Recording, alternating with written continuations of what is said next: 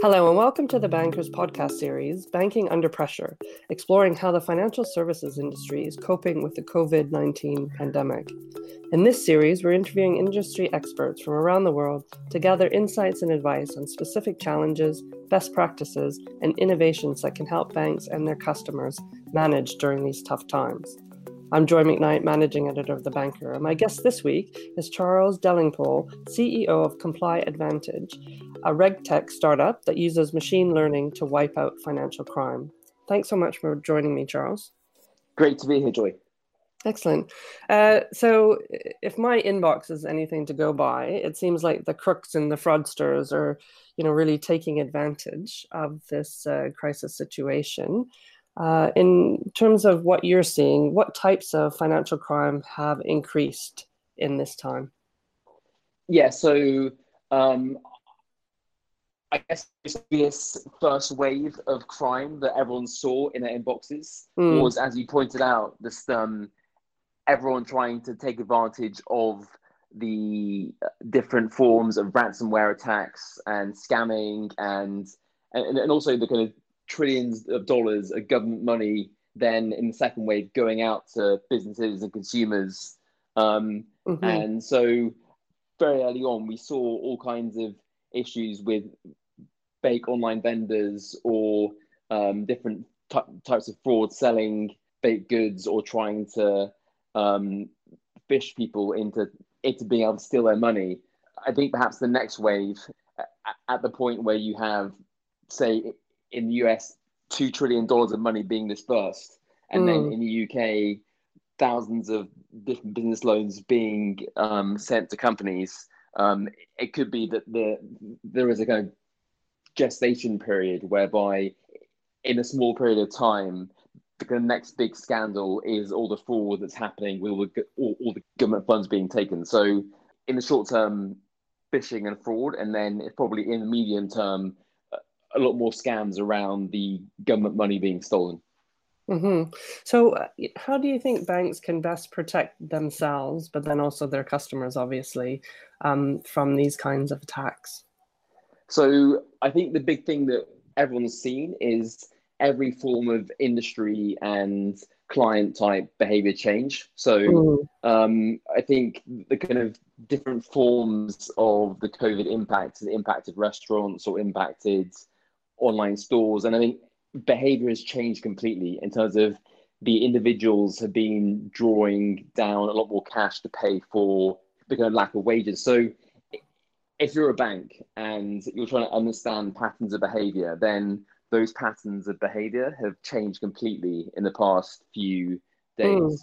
Mm. Um, and therefore, if you're trying to spot anomalies or patterns, it, it's very, very difficult. So I think um, that's definitely been a huge challenge.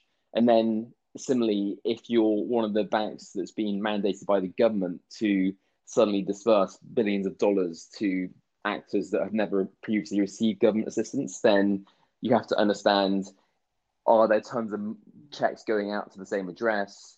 Um, is this person um, someone who's receiving funds for stolen goods or fake goods that are linked to the pandemic? So mm. I think I think really there are all kinds of challenges that the banks have to deal with, and it's not necessarily easy to react. So I think fundamentally they have to be very quick to adapt. I think most banks had very good disaster recovery plans from mm. 2008 um, and say um, from the IRA t- attacks in the 80s. So I think um, particularly what we've seen is that the big banks have been back at their desks working much quicker, say than the smaller um, entities that might not necessarily have been used to working from home.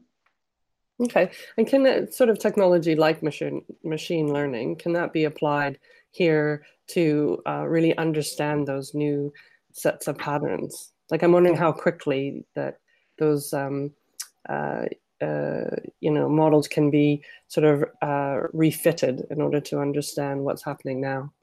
Yeah, so I, I think um, in terms of spotting patterns and risks, what we did very early on was pick up the actual entities themselves who've been accused of stealing money or mm. being linked to fraud. So we have various examples of people being prosecuted in the courts in January and February for selling fake medicines or fake goods that had no FDA approval or mm. wouldn't have been cleared by NICE, right? So, um, so those specific entities were kind of blocked from receiving funds very early on, and then in terms of other entities that could pose a risk, um, those those were in our database um, the same day that they were publicly known about. Um, and another area that seems to um, have a lot of attention being put on it at the moment, and obviously something that banks really have to deal with, is around uh, the sanctions regime.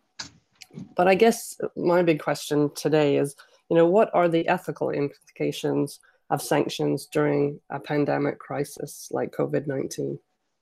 So the, the the, kind of simple way of putting it is kicking someone when they're down in terms mm. of um, it, if the US had pre-existing sanctions on Venezuela or Iran and is now denying them critical medical goods, then there'll be people dying because of that.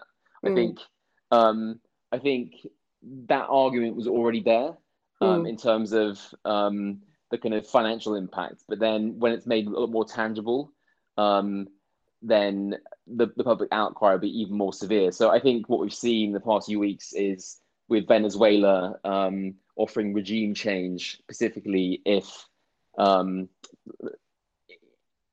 in exchange for goods and services linked to the pandemic outbreak. And then we've seen um, the, the, the Europeans, particularly Germany, um, open up barter trade mechanisms with Iran to try mm. and circumvent US sanctions. So um, I think um, the US and the EU have relaxed their sanction regimes, or at least tried to um, accelerate their policies on sanctions in exchange for medical assistance during the pandemic outbreak.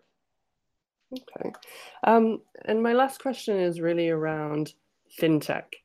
You know, how do you think the this global pandemic will really have an impact on uh, the fintech community?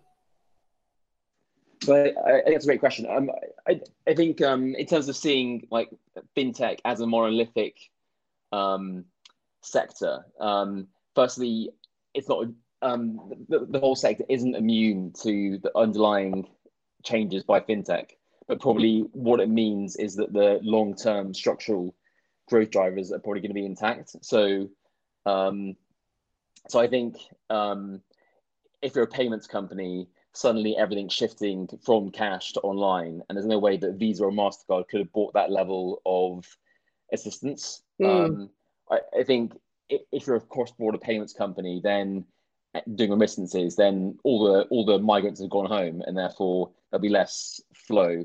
Um, if you're a digital bank, then that'll probably help you because that means that suddenly um, people have to interact via the app rather than in branch. Um, mm-hmm. But for those kind of smaller banks that were still loss making, it's going to be much more difficult for them to acquire customers. Um, I guess the big one is alternative finance, as in what we saw um, yesterday was that Kabbage, which mm. is a US based wholesale lender that securitizes its lending, as in um, it'll act as a kind of warehouse for funding. They ha- they've had to entirely stop lending and they'll run down their loan book, right? So I mm. think um, if you talk to these SE lenders, I think a big issue is going to be that um, it could either wipe them out or it could make them. Um, but I think probably people right now are more concerned about being wiped out. And I think the, the, the kind of scale of funding, I think yesterday it was announced that only 2,000 actual loans have been made under mm. the government guarantee scheme, whereas Switzerland or Germany have made far more. So I think um, on a sector by sector basis, the, the impacts vary hugely. But fundamentally, moving away from cash will be accelerated by this shift um, a lot more e-commerce, as in Amazon. Um, all the kind of remote firms will, will, will do a lot better.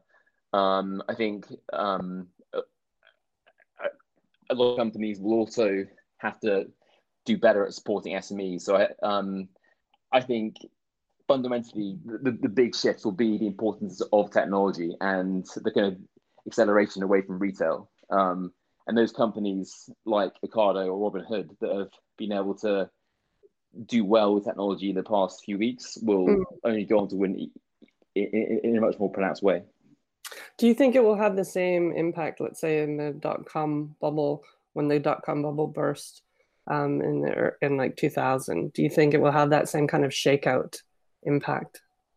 The underlying point is financing and mm. like debt markets, um, and in particular dollar debt. Um, two weeks ago, um, I, I think what you saw was a kind of 15% decline in the dollar and then a kind of 10% appreciation in the space of like a month, which mm. is kind of to do with the dollar Fed swap lines. So I think um, I think companies like Uber or or um, WeWork were already precarious and relying mm. on cheap financing. So, so I think um, debt now, particularly um, for startups, is a lot more hard to come by. Um, I think I think what we've seen in terms of startup funding, I think um, probably there was like a 20, 30% decline in pricing.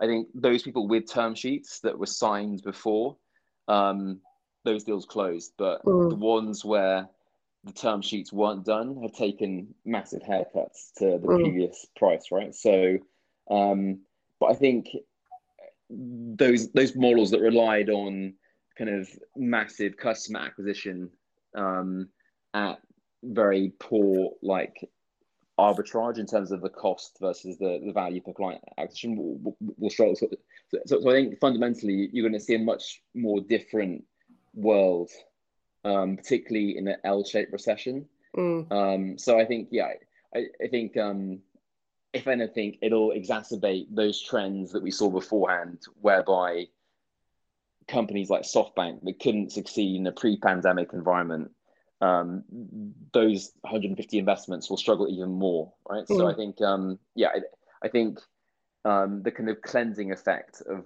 wiping out a lot of marginal startups and then allowing the ones that were doing well to gain scale.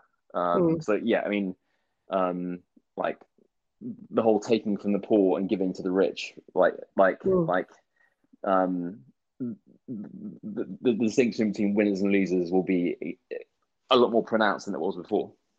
Okay. All right. Well, great. Thank you so much for your insights, Charles. And thanks to our audience for listening. Keep up to date by subscribing to our weekly podcast on iTunes, Spotify, and Acast, and follow our discussions at thebanker.com slash podcast.